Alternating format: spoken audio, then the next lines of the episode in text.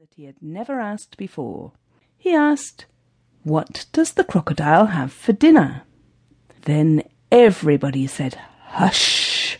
in a loud and dreadful tone, and they spanked him immediately and directly, without stopping, for a long time.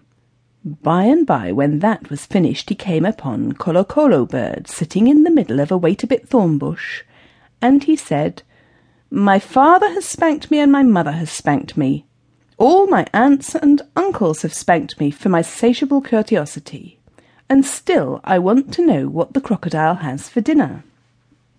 Then Kolokolo Bird said with a mournful cry, Go to the banks of the great grey-green greasy Limpopo River, all set about with fever trees, and find out.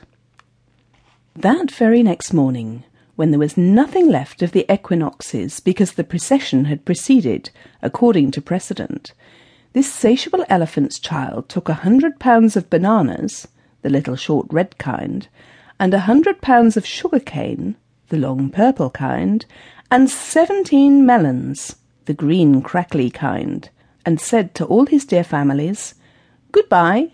I am going to the great green grey greasy Limpopo River all set about with fever trees to find out what the crocodile has for dinner.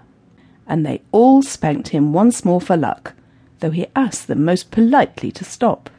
Then he went away, a little warm, but not at all astonished, eating melons and throwing the rind about because he could not pick it up.